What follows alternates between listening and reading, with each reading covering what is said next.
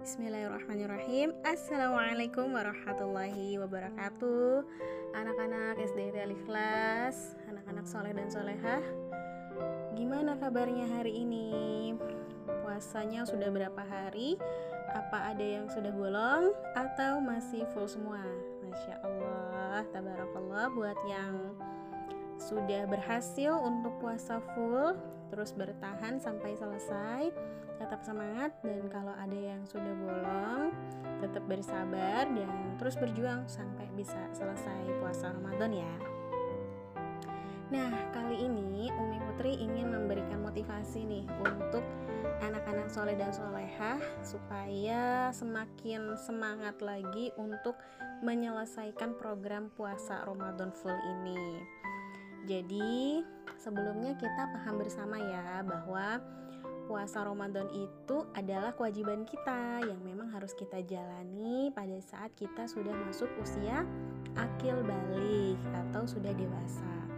Nah, kalau anak-anak ini kan sebenarnya belum berusia dewasa ya, tapi masih dalam usia mumayyiz. Apa itu mumayyiz? Siapa yang tahu? Ya, mumayis itu adalah usia di mana anak itu belum balik atau balik dan dia sudah bisa membedakan mana yang benar dan mana yang salah. Jadi dia tahu bahwa puasa itu wajib, sholat itu wajib, ya berbohong itu dosa, ya menutup aurat itu wajib, misalnya. Jadi dia sudah tahu mana yang benar dan salah, mana yang baik dan buruk. Jadi ada mungkin beberapa orang yang pro kontra atau ada orang yang bertanya-tanya sebenarnya di usia berapa sih anak itu bisa berpuasa full? Gitu. Atau bisa uh, diajarkan untuk berpuasa. Itu sejak usia berapa? Kapan waktu yang tepat? Nah di sini Umi Putri ingin memberikan edukasi ya untuk anak-anak soleh dan soleha dan juga untuk ayah bunda di rumah dan di mana pun berada. Yang mudah-mudahan uh, baik ini didengarkan saat sedang di rumah atau saat, saat sedang kerja ya mudah-mudahan isi ini bisa menjadi uh, masukan tersendiri ya buat orang tua dan juga buat ananda semuanya Umi harap semua kultum Ramadan Umi bisa didengarkan ya dari yang day pertama hari pertama sampai hari terakhir nanti jadi jangan sampai ada siswa yang tidak mendengarkan kultum Umi oke okay? nah jadi kalau menurut uh, pakar ya dari dokter spesialis anak yang uh, beliau ini juga termasuk konsultan nutrisi dan apa penyakit metabolik ya. Beliau adalah seorang profesor, dokter juga ya. Uh, namanya itu Ibu Damayanti Rusli Syarif ya. Dan beliau juga PhD jadi lulusan dari uh, luar negeri juga dan beliau ini memberikan saran gitu kepada ayah bunda gitu ya bahwa sebenarnya anak itu bisa kok diajarkan berpuasa di usia berapapun jadi tidak memandang usianya itu harus sekian dan sekian Nah, yang paling penting untuk digarisbawahi itu adalah anak itu sudah siap atau memang dipersiapkan gitu. Jadi dia ada rasa ketertarikan gitu ya untuk uh, melakukan puasa di bulan Ramadan gitu. Nah, karena anak-anak yang e, tertarik dan ingin berpuasa ya, walaupun dia itu e, belum diwajibkan gitu ya untuk berpuasa, tapi pas pada saat dia ingin berpuasa, maka sebenarnya itu boleh saja gitu untuk dia itu diajarkan berpuasa gitu. Jadi memang di sini orang tua yang harus menjelaskan makna puasa itu bukan e, apa sekedar untuk nggak boleh makan, nggak tapi juga harus jujur sama diri sendiri jadi kalau memang dia belum pengen puasa gitu ya sementara orang tuanya mungkin memaksa atau bukan memaksa ya tetapi menyuruh anaknya berpuasa lantas anaknya takut puasa akhirnya anaknya diam-diam ngambil air minum di belakang atau diam-diam makan di belakang nah ini yang uh, tidak diperbolehkan gitu karena ternyata berarti anaknya belum terlalu tertarik atau belum terlalu ingin untuk berpuasa.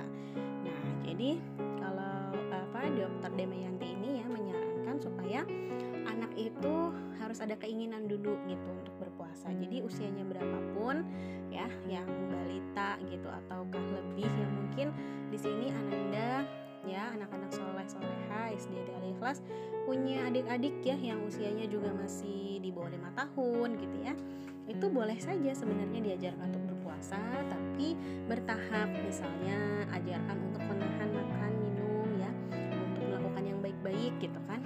Berlaku jujur dan sebagainya gitu kan. Melaksanakan sholat dan sebagainya. Itu misalnya sampai siang hari. Nah nanti pada saat siang hari bolehlah mereka lanjut lagi gitu kan. Mungkin mereka berbuka dulu lalu kemudian mereka melanjutkan puasa lagi. Yang pada intinya adalah ketika mereka itu merasakan bahwa oh nggak ada masalah kok gitu dengan berpuasa nggak akan membuat mereka menjadi sakit nggak akan membuat mereka menjadi lemas gitu ya.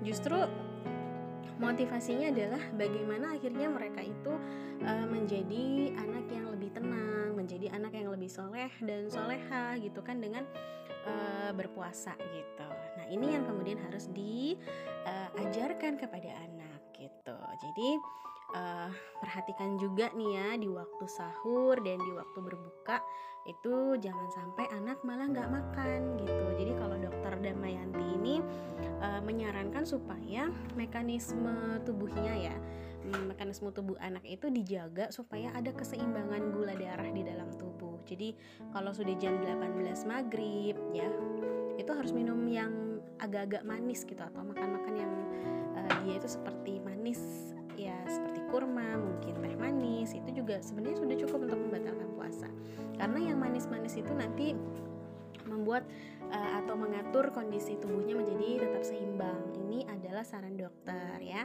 Jadi bukan hanya sekedar kata orang ya. Nah, seperti itu. Kemudian juga dokter Damayanti ini menyarankan kita untuk mengatur uh, pola atau waktu makan gitu. Jadi makan juga bisa diatur sampai tiga kali ya misalnya pada saat berbuka lalu kemudian sholat makan berat ya. Terus kemudian sholat tarawih kalau misalnya anak masih lapar ya masih bisa makan gitu. Kemudian nanti pada saat sahur gitu. Jadi eh, perhatikan juga pola makan anak tuh jangan sekedar eh, biasa-biasa saja gitu.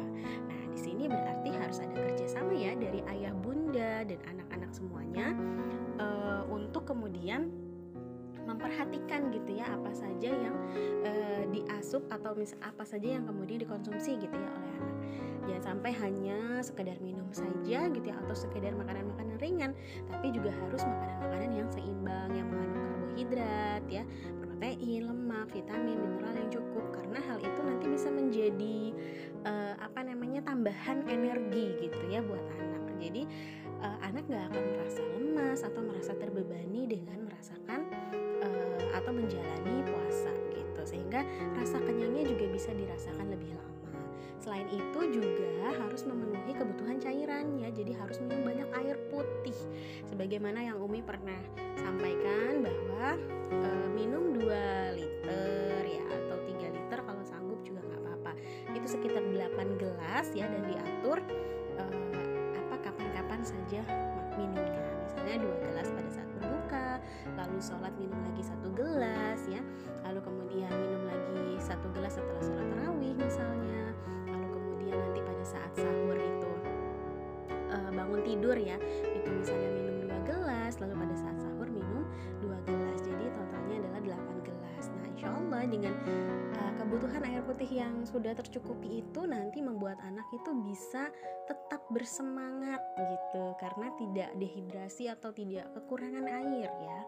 Nah, seperti itulah cara cara-cara bagaimana supaya anak itu tetap bisa puasa kok gitu dan tidak akan membuat dia menjadi sakit atau lemas gitu. Dan ini adalah saran-saran dari Dokter Damayanti ya seorang pakar yang memang uh, insya Allah sangat relate ya untuk mengatakan uh, saran-saran ini. Dan mudah-mudahan apa yang Umi sampaikan ini bisa bermanfaat buat ayah dan bunda juga buat anak-anak soleh dan soleha supaya puasanya lebih semangat lagi dan tidak terbebani ya tidak merasa berat sehingga beribadah pun rasanya ringan dan dilakukan dengan senang hati. Demikian kultum umi hari ini semoga bermanfaat Suratul mustaqim. Wassalamualaikum warahmatullahi wabarakatuh